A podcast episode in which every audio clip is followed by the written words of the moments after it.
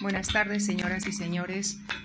Muchísimas gracias por acompañarnos esta tarde en la que iniciamos un ciclo dedicado a la contracultura. En torno a 1968 coinciden una serie de acontecimientos con características propias en diversos escenarios del mundo. En los Estados Unidos surgen las comunidades hippies, así como las protestas contra la guerra de Vietnam o contra la segregación racial. En Praga, la rebelión es esencialmente contra el autoritarismo soviético. En París, estalla un levantamiento universitario con repercusiones en la clase obrera. En definitiva, surge un movimiento poliédrico con aristas particulares, pero con el común denominador de una rebelión contra diversas formas de la autoridad establecida. En el ciclo que iniciamos esta tarde, organizado en ocasión del 40 aniversario de mayo del 68, pretendemos no solamente presentar una visión panorámica de la llamada contracultura, sino también analizar dos de, sus escenarios más destacados, Berkeley y París. En la primera conferencia de este ciclo, la Fundación Juan Marc se honra esta tarde en recibir una vez más en su tribuna al profesor Román Gubern. Doctor en Derecho por la Universidad Autónoma de Barcelona es catedrático emérito de Comunicación Audiovisual de la Facultad de Ciencias de la Comunicación de la citada universidad, de la que también ha sido decano. Es además miembro de la Academia de Artes y Ciencias Cinematográficas de España, así como de la Academia de Bellas Artes de San Fernando. Ha sido presidente de la Asociación Española de Historiadores del Cine y también ha trabajado como investigador invitado y como profesor en destacadas universidades norteamericanas. Ha sido además director del Instituto Cervantes en Roma. Además de su prestigioso trabajo como argumentista y guionista de cine y televisión, el profesor Gubern cuenta con una amplia lista de publicaciones en la que mencionamos algunos de sus últimos libros el Eros electrónico, Máscaras de la ficción y Patologías de la imagen, que mereció el Premio Ciudad de Barcelona de ensayo. El profesor Gubern, a quien agradecemos una vez más su participación en nuestras actividades culturales, impartirá a continuación la conferencia titulada La contracultura, una utopía existencial. Eh, muchas gracias. Quiero agradecer a la Fundación Marx esta oportunidad de estar con ustedes de nuevo.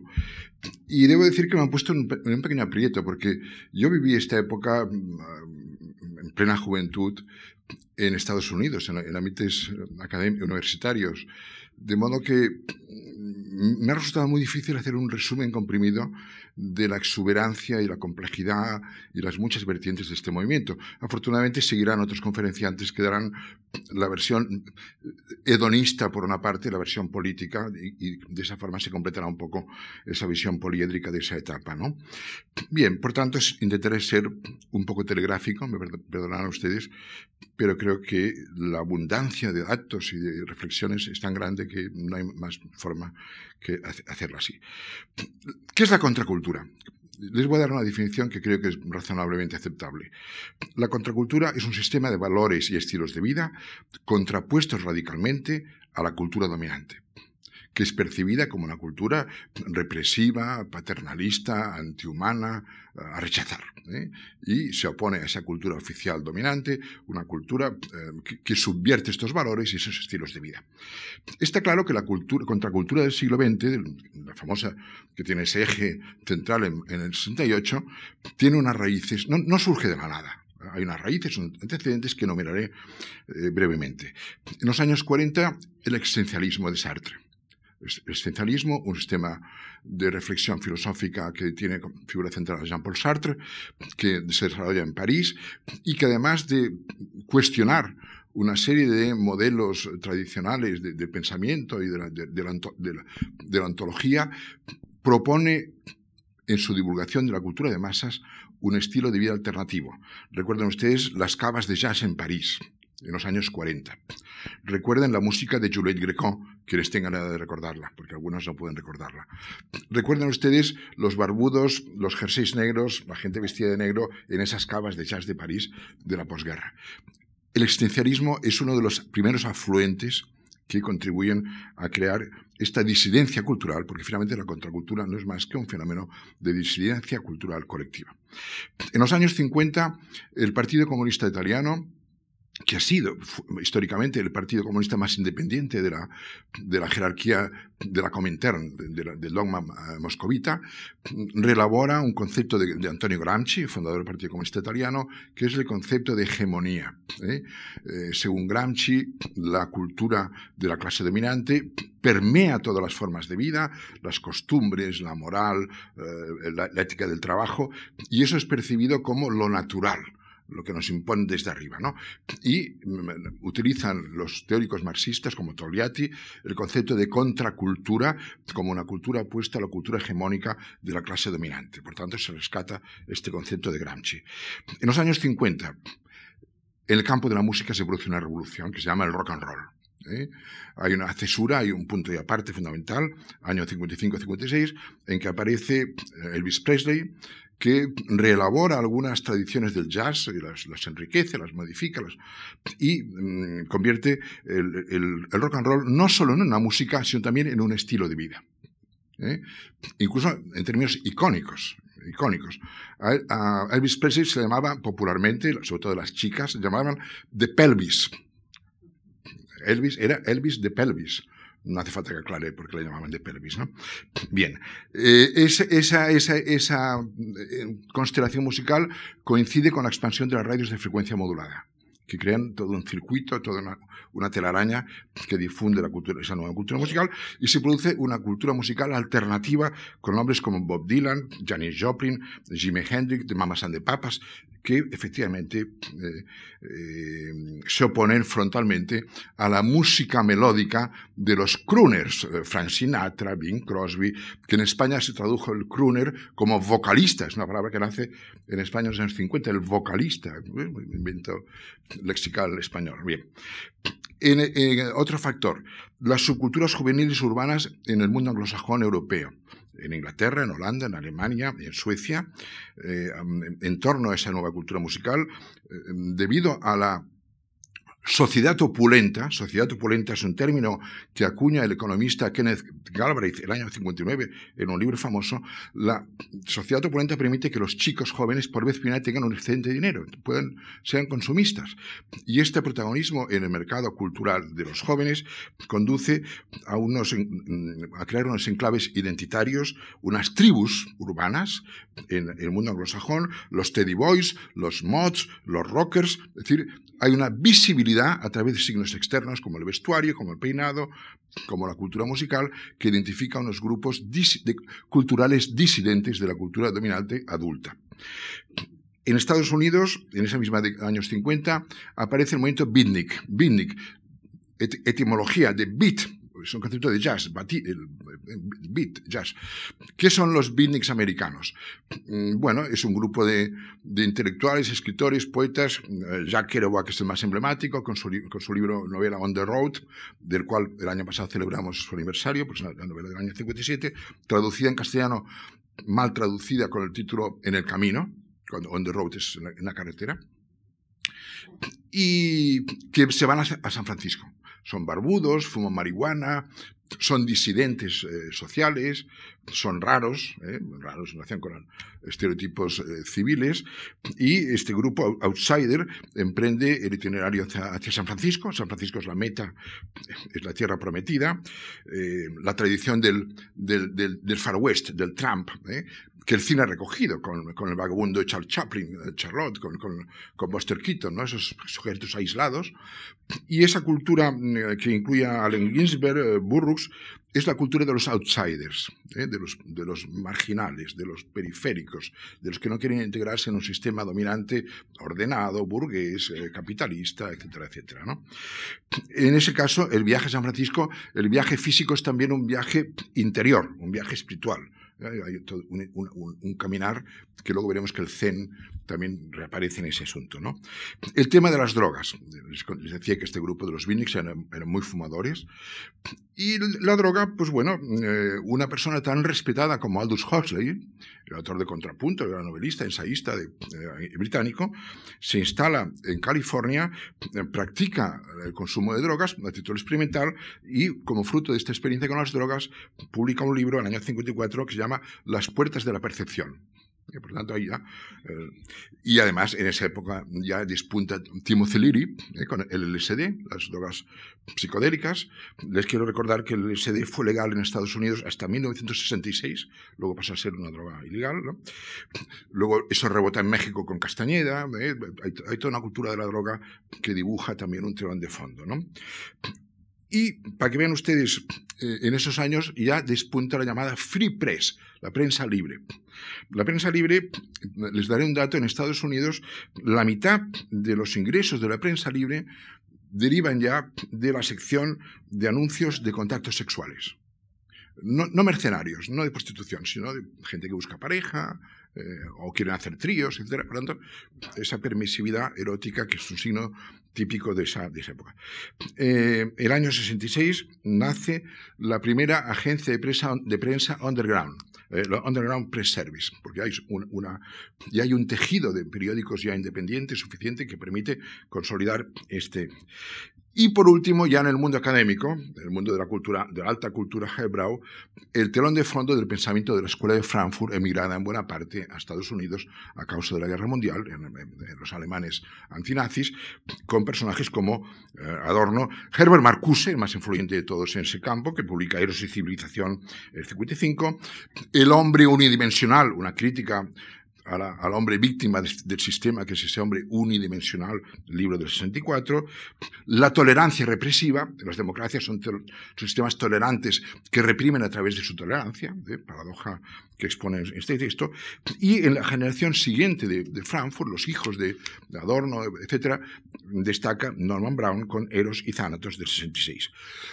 Y en ese telón de fondo colectivo aparece la provocación de la guerra de Vietnam que olvidamos demasiado que la empezó el adorado presidente John F. Kennedy, enviando asesores militares a Vietnam. Eso se olvida. El que inició la guerra de Vietnam fue eh, John Fitzgerald Kennedy enviando asesores militares a Vietnam. Luego, vino, luego tuvieron que pechar con ella Johnson y todos los demás, pero el que empezó ese desastre fue el adorado presidente y novio de Marilyn Monroe. Bien, sobre ese, sobre ese telón de fondo, nace la cultura hippie en California. Hippie, otro término derivado de la música de jazz. Hip hip, hip. Es también otro, término de la música de jazz que da eh, etimológicamente sentido a ese movimiento. ¿Cómo se, ¿Cómo se, presenta en sociedad el movimiento hippie? Se presenta en el, en el, verano del 67, en agosto del 67, con una fiesta colectiva hedonista, eh, y erótica llamada Summer of Love, el verano del amor, fíjense ustedes. ¿eh? El verano del amor, ya pueden imaginarse. ¿eh? Que es, constituye el primer love in, antes había el sit-in, la protesta sentados, el sit-in. Ellos se meten en el love in, no hace falta que lo aclare qué quiere decir, ¿no? Que es una, gran fiesta colectiva en San Francisco, en, el Golden Gate Park de San Francisco, en el verano, y así nacen los hijos de las flores y el flower power. ¿eh? Los hijos de las flores, qué, hermosura, ¿no? ¿Cuáles son los valores que sustentan al movimiento hippie? Eh, si es que se puede decir que es un sistema, pero todo, aunque no quiere tener voluntad de sistema, acaba siendo un sistema, ¿no? Los valores de, la cultura hippie o de la contracultura hippie son, y resumiré en nueve de ellos, son los siguientes. Primacía de la afectividad versus la racionalidad primacía del hedonismo sobre la represión. Y aquí viene el tema fundamental, que es la sexualidad libre y polimorfa, libre y polimorfa. Hay que recordar, como telón de fondo, la aparición de la píldora anticonceptiva en la década de los 60, que fue un dato fundamental, porque la píldora anticonceptiva permitió disociar en la mujer la sexualidad y la reproducción. Ese fue un dato mm, farmacológico fundamental. ¿no? Y en esa eh, hay que recordar también que era la época del presida, ¿eh? no, había esta alarma que luego que nace eh, en la cultura de masas, en nuestro universo mediático, con la muerte del año 82 de Rock Hudson. Rock Hudson, que adorado como actor, sin signo de virilidad, se descubre que era gay. ¿eh? Y, al, al, SIDA se empieza a llamar el cáncer rosa. No sé si ustedes tienen memoria, el cáncer rosa. Luego ya deja de ser rosa, ¿eh? se convierte en polimorfo también. Pero bueno, eh, por, tanto, por tanto, la sexualidad libre y polimorfa, bien, libertad del cuerpo, etc. tercer valor o contravalor, la igualdad entre los sexos versus la jerarquía sexual patriarcal, que es la dominante, la tradicional, la clásica, el hombre manda, la mujer obedece, etc. ¿no? Cuarto valor, la libertad versus la organización institucional eh, como corsé. Quinto, la solidaridad emotiva versus la sociedad reglada. ¿Eh? Ser solidario por, amor, por afectividad, no por códigos de leyes, no por normas eh, impuestas, etc. ¿no? Sexto, muy importante, la expansión de la conciencia a través, versus la alienación, a través de las drogas, de la meditación trascendental, de los gurús, del Zen. El Zen es introducido por Alan Watts. Alan Watts traduce la cultura japonesa Zen en Occidente y convierte la moda esa moda famosa de esos viajes al Nepal, iniciáticos, ¿no? a Oriente, a la India, los jóvenes hacen caravanas para descubrir sus gurús, su meditación, su trascendencia, etcétera, etcétera. Por tanto, esta, esta conciencia expandida a través de la droga, de la meditación, de las prácticas del yoga, del tantra, tantra etcétera, etcétera. ¿no? La moda oriental, el orientalismo, que ya, se produjo el siglo XIX, y pues renace con más fuerza porque además las agencias de viajes facilitan los viajes a Oriente. Séptimo valor, contra la educación institucional que perpetúa los roles sociales y las costumbres represivas. Por tanto, contra la escuela como forma de transmisión de valores anquilosados, represivos, etc. Octava, eh, contravalor, la autosuficiencia económica de tipo rural, ¿eh? el pequeño huerto, no sé qué, contra el capitalismo, la tecnología, la división del trabajo, la productividad, esos valores de la sociedad industrial avanzada, contra los que ellos se rebelan. ¿no?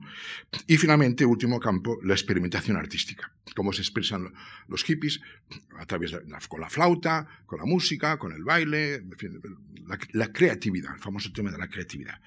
Por tanto, resumiendo, los valores de la cultura, de contracultura hippie son valores que nacen contra el capitalismo, el protestantismo, el industrialismo, el militarismo y el comunismo centralista, modelo soviético, el stalinismo. ¿no?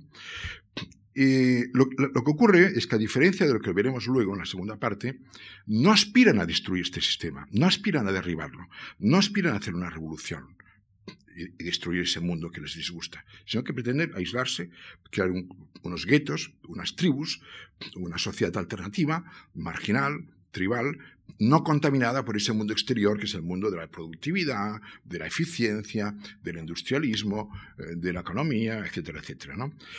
Mm, una forma rápida y esquemática de definir esa actitud, yo le llamaría un complejo de Peter Pan. No quieren crecer, quieren seguir siendo permanentemente libres como niños. ¿eh? Esos niños de las flores, esos niños de las flores, ¿no? Quieren ser, perpetuar el estado de la inocencia, la edad de la inocencia, ¿no? Es verdad que esto empalma con algunas tradiciones del siglo XIX. Es una forma de neorromanticismo, es un romanticismo bis, porque el romanticismo nació como insurrección contra el orden tradicional, contra los valores establecidos. Eh, el romanticismo primaba la emotividad, la libertad creativa, contra las normas, etc. Y entre los antecedentes es que recordar también el consumo de drogas.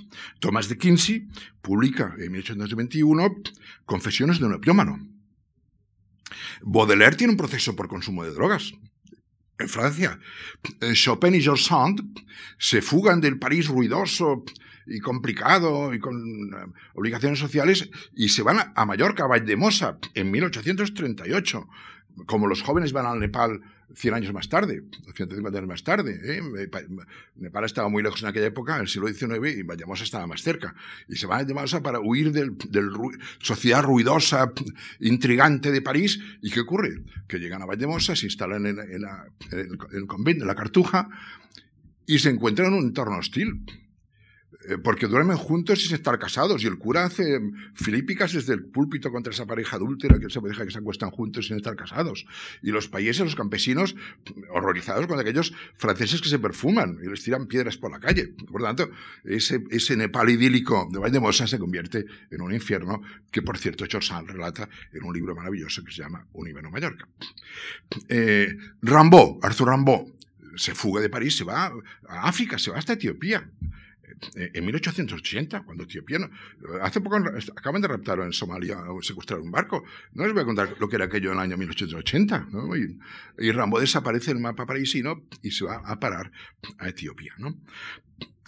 Y un poco más tarde, en el recodo del siglo XIX y XX, aparece otro momento precursor, que es la bohemia los bohemios. ¿eh? El bohemio, con su corbata de pajarita, el pintor que duerme bajo un puente, eh, París se llena de bohemios. La cultura de la bohemia es también una cultura de marginalidad, de disidencia cultural, que de alguna forma anticipa esa contracultura del siglo XX. La paradoja filosófica, si me permiten, de este fenómeno es que mm, la, cultura, la contracultura hippie crea una identidad colectiva basada en la libertad individual una identidad colectiva basada en la libertad individual, lo cual parece que puede producir ficciones y las produjo, como veremos luego. ¿no? Están contra la familia constitucional y a favor del, de la comuna, de la tribu, de la macrofamilia, que es otra forma de familia, más inorgánica. ¿eh? Es un poco el retorno a la horda primitiva, por cierto. ¿eh? Si es verdad lo que dicen los paleoantropólogos, venimos de una horda en donde había un macho alfa, ¿eh? y cuando el macho alfa empezaba a declinar, los machos jóvenes como macho alfa, pues eh, todas las hembras mataban al macho alfa y, y, suplían al macho decadente, ¿no? Bueno, eh, los hippies no, mataban al macho alfa, porque no había macho alfa, pero evidentemente era un sistema de horda, de, alguna manera, ¿no? Un retorno al principio de la horda desreglada, desorganizada. Y el eslogan que la música consagra de este movimiento, de esta filosofía, es un, un, verso, un versículo, iba a decir versículo, que no me los del Corán, que decía sexo, drogas y rock and roll. Sexo, drogas y rock and roll. Es una, una síntesis, la etiqueta eh, perfecta que reúne sexo, drogas y rock and roll, que es un poco la síntesis. ¿no? Y aparece un nuevo capital semántico, la palabra gay en inglés, en Shakespeare, en el inglés tradicional, hasta, hasta mitad del siglo XX, significaba alegre, divertido, libertino también. ¿eh?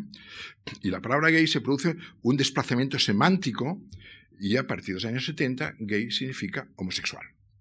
Antes era maricón, palabra eh, peyorativa, derogativa, ¿no? Y aparece gay con unas connotaciones que vienen de, divertido, alegre, simpático, tal, libertino. Yo recuerdo, antes decía que, que tuve la fortuna de vivir esta época. El año 71, un músico muy conocido ya, que es Carlos Santos, no sé si a usted le sonará, eh, que vivía en Nueva York con una beca, y yo estaba en MIT, estaba cerca en Boston, iba con frecuencia a verle, a mi amigo Carlos Santos, y me acompañó a la primera fiesta del orgullo gay de Nueva York, el año 71. Yo estaba alucinado, porque la policía puso unas vallas para, proteger los derechos de los gays, el año 71. Y había un baile, bueno, no les cuento a ustedes la festividad de aquel baile, de los chicos ahí, con vestidos, disfrazados, con, con pelucas, etc. ¿Eh? Por tanto, la primera fiesta de orgullo gay, de orgullo gay, ¿eh? todavía se celebra, incluso, incluso en nuestro país, ¿eh? pues es del 71. Y yo tuve la fortuna de asistir a ella. Ya no se dice más se dice gay. Punto. Eh, freak, la palabra freak. La palabra freak quiere decir originalmente monstruo. ¿eh? Y la palabra freak pasa también a, conocer un desplazamiento semántico y hoy día, incluso ahora, decimos simpáticamente, es un chico friki. Como este Tiquitil 4, no sé, este que canta, eh, que efectivamente, que es muy friki, eh, por lo visto por televisión, es un friki friki eh, militante, ¿no? Bueno, y bueno, entonces, pasa que esto se ve hoy día con condescendencia, es divertido, tan divertido, es que ha sido votado para ir a Eurovisión, con mal resultado, pero fue votado por las masas, por las masas, por tanto, por tanto, freak adquiere, por tanto, hay el nacimiento de un nuevo capital, capital semántico, un nuevo vocabulario, para designar todos como los hijos de las flores, ¿no? Y eso, em, eso es por lo que atañe a esa, a cultura, otra cultura hippie, hedonista, sensual, sensorial, em, tribal, rural, preindustrial, etc. Pero luego hay la segunda vertiente, la vertiente política, de la cual también diré algo, porque em, debo decirlo. Eh, caramba, sí que pasó tiempo. Eh, en Berkeley, en Columbia University, en París, en Berlín, en Tokio, el año 68 explota un movimiento revolucionario. ¿eh? Los focos eh, son la universidad, porque son los hijos de la burguesía, los hijos de la burguesía, las clases bien situadas, hijos de la sociedad opulenta que Galbraith así llamó, los que eh, impugnan, la famosa contestación, impugnan el sistema político. Paradojas. En Nueva York se manifiestan los estudiantes del 68 y los obreros de la, contra la guerra de Vietnam y los obreros de la construcción apedrean a los estudiantes. Los obreros de la construcción apedrean a los estudiantes que se manifiestan contra la guerra de Vietnam. En Italia, Pier Paolo Pasolini declara yo estoy a favor de los policías porque son obreros, trabajadores del campo, con uniforme, que cobran un salario, que persiguen a estos señoritos burgueses. Yo estoy a favor de los policías, que son obreros trabajadores, contra los que persiguen a los señoritos burgueses. Eh, por tanto, vean ustedes las contradicciones que se generan en esta, en esta lógica. ¿no? En París, a partir de, Nanterre, Nanterre, la Universidad de Nanterre era un, una olla en ebullición, pues masificada con instalaciones insuficientes, infraestructuras deficitarias, se convierte en el epicentro de la cultura de la contestación, ¿no? de la impugnación la cultura burguesa, la educación institucional, la izquierda burocrática em, estalinista, etc. ¿no? Por tanto, a diferencia de los hippies, que era un momento apolítico, puramente hedonista, existencial, aparece la vertiente revolucionaria con una serie de eslogans brillantes, hace el amor y la guerra, eslogan importado de Estados Unidos por la guerra de Vietnam, pero luego con eslogans propios que nacen en París 68 como prohibido prohibir, la imaginación al poder, seamos realistas, pidamos lo imposible, bajo el asfalto está la playa, bajo el asfalto está la playa, ¿eh? el sueño de libertad. Bien, ¿Qué está, qué, qué, está detrás de esta, de esta, explosión libertaria de mayo del 68? Bueno, está el movimiento situacionista, que, que, hoy día está un poco olvidado.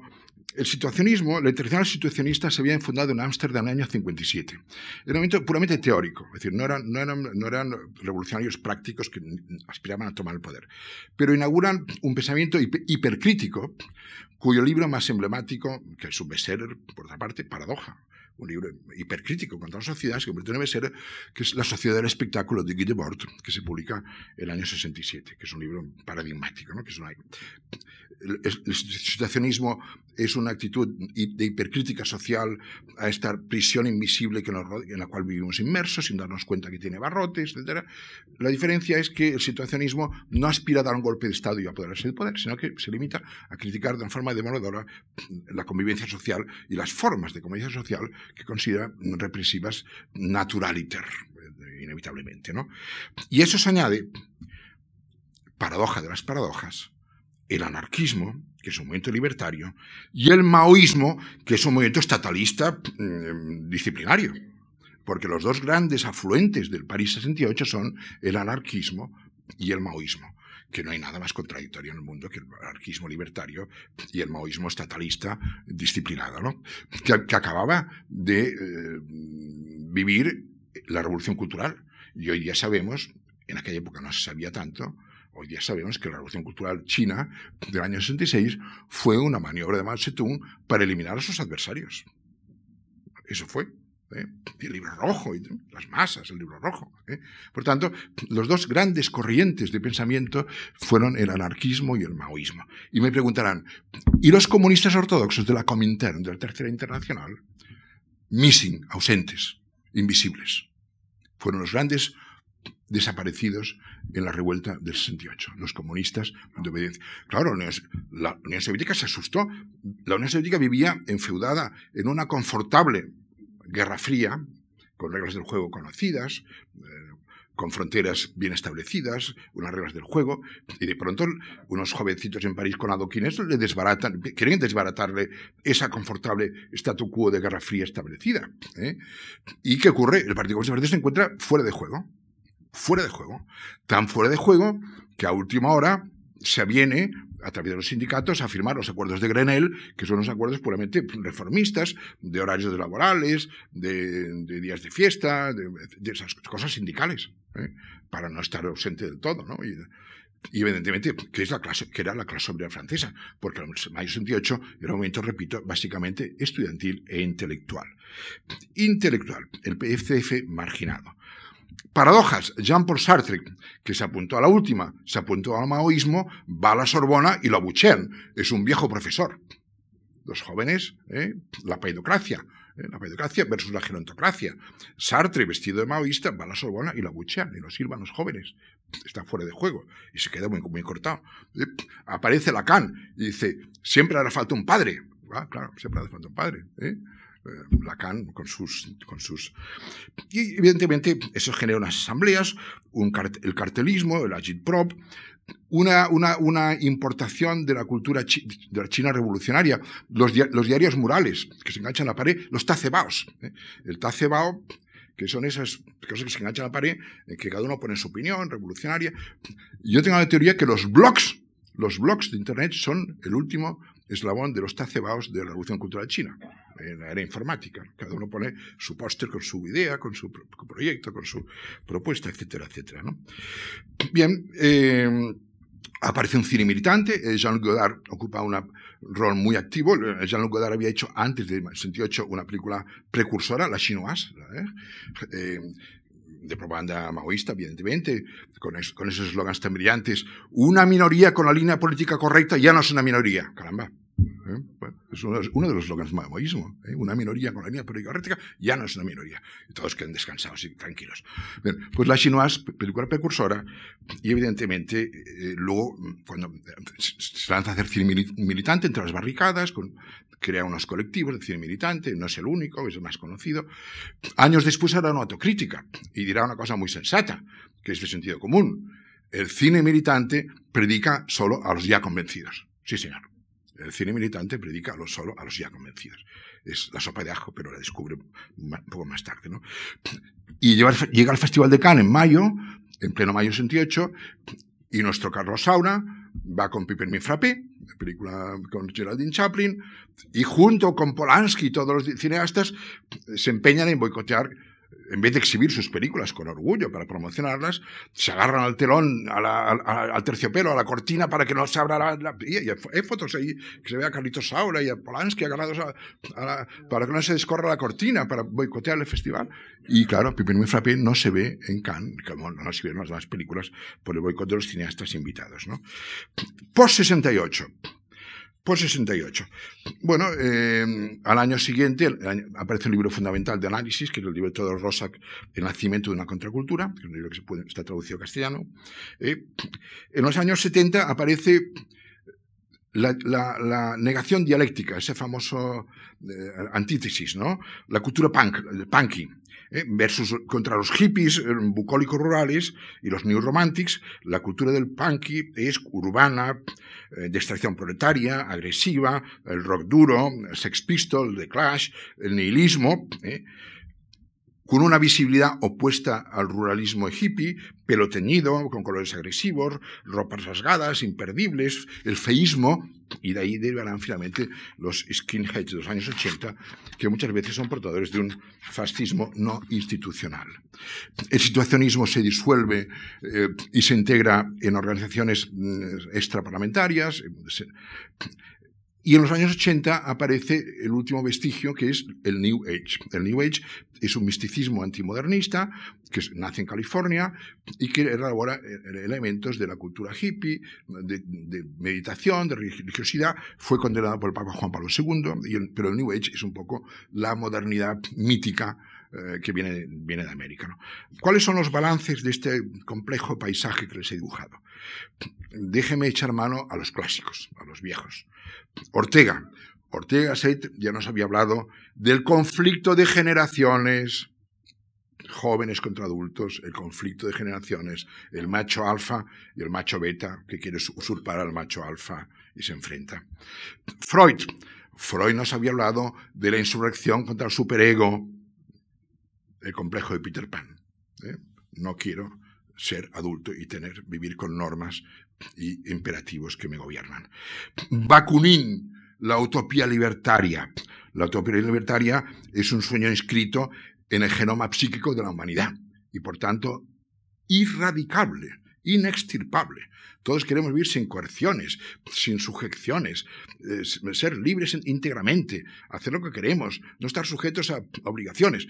Por tanto, eso está escrito en el genoma psíquico de la humanidad y, siempre será un sueño deseado e irrealizable a lo largo de toda la historia humana hasta que la humanidad se extinga. Eh, productividad. La cultura underground produjo muchas revistas, eh, Oz, Rolling Stones, que todavía sigue. Rolling Stones no es solo, Ojenla, no es solo una revista musical, es también una revista que difunde estilos de vida. ¿eh? los blue jeans, como, con cortes, sin cortes, no sé qué, gustos sexuales, bebidas, son revistas que no solo difunden música, eh, cultura musical, difunden estilos de vida, identidades colectivas. Eh, en poesía, Allen Ginsberg, eh, en música, Rolling Stones, acabo de mencionar la revista, los, los macrofestivales como Woodstock, Isla de Man, que se convierten en, grandes festivales, Love Inns, Love Inns, jóvenes cientos de miles de jóvenes de ambos sexos mezclados promiscuamente en esos grandes festivales.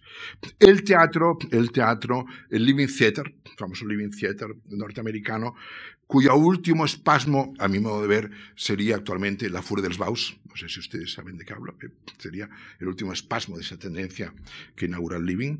En el cine underground, en los dos focos de las dos costas, la sociedad opulenta, paradoja que se combate, genera la posibilidad de, comprar cámaras. Y los jóvenes universitarios de, Nueva York o de San Francisco compran cámaras y hacen películas, porque tienen mucho más dinero que sus abuelos.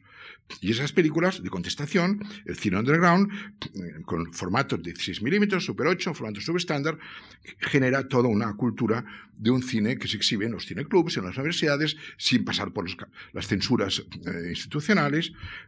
Jonas Mekas, Kenneth Anger, Strand Cage, Atención, Andy Warhol. Algunos, algunos privilegiados con su Andy Warhol con su factory consigue pasar del underground al overground, del underground al overground y convertirse en artista de culto altamente cotizado. ¿eh? Paradojas de la cuestión. Tiene su factory, ¿eh?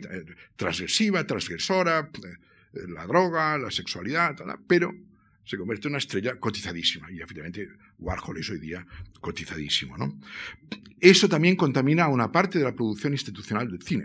Le recuerdo una película tan emblemática como Easy Rider, Buscando mi destino, la, motocicleta, la, carretera abierta, el futuro. no hay horizonte, para adelante, para adelante, el fracaso final. ¿eh?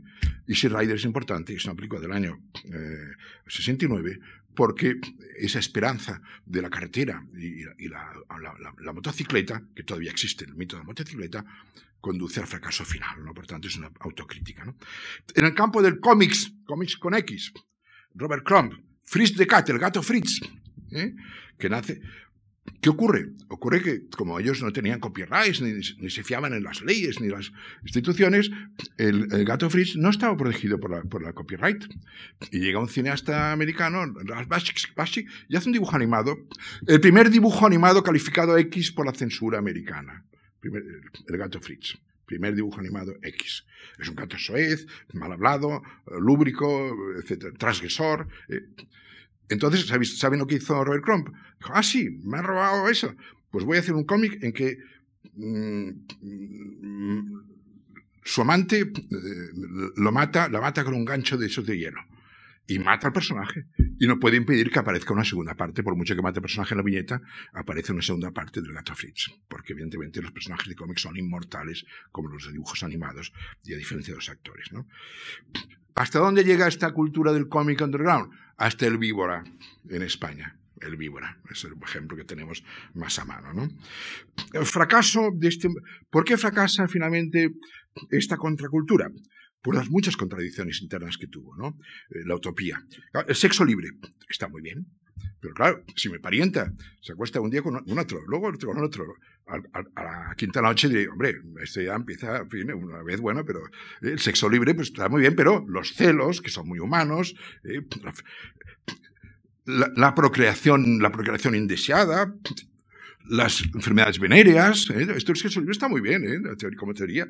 La práctica, pues tiene una serie de inconvenientes prácticos. ¿no?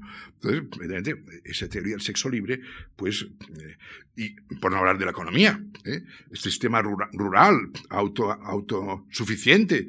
Bueno, en la sociedad moderna, oye, usted, ser autosuficiente es muy complicado en el mundo industrial. ¿no? Usted puede plantar cuatro patatas y dos, y dos pimientos, pero, en fin, al cabo de unos meses o de unos años, el sistema de las patatas y los pimientos ya se agota y y, la autosuficiencia económica pues no funciona en la sociedad industrial avanzada en la que vivimos. El abuso de drogas, factor autodestructivo importante, el abuso de drogas. El acoso legal. ¿eh? Por tanto, la suma de las contradicciones internas, el abuso de las drogas, el acoso legal, contribuyen, pero deja unas secuelas que todavía hoy tenemos en, en el haber de lo positivo. Por ejemplo, la revisión de la psiquiatría tradicional, la antipsiquiatría. ¿eh? En Italia, Alfredo Basagli es el apóstol de la antipsiquiatría. Se cierran los manicomios. En Italia no hay manicomios. En Italia hoy no hay manicomios debido a la revisión antipsiquiátrica de los años 60, eh, finales de los 60, 70. Eh, toda, la, toda la antipsiquiatría moderna viene eh, en Inglaterra, etcétera, etcétera. El movimiento ecologista, el movimiento ecologista tan fundamental hoy día, nace a partir de la conciencia ecológica, de la comunión con la naturaleza que se establece en esa contracultura. El feminismo, el feminismo, el women's lib, nace en esa época. Yo lo vi nacer en Estados Unidos, los primeros momentos. Había, habido un viejo feminismo eh, fin secular o, a principios del siglo XX, las, las inglesas con sus pancartas, pero el feminismo moderno nace gracias a esa contracultura rupturista. La permisividad sexual, el cambio de los hábitos y costumbres sexuales, fundamental. Dato empírico.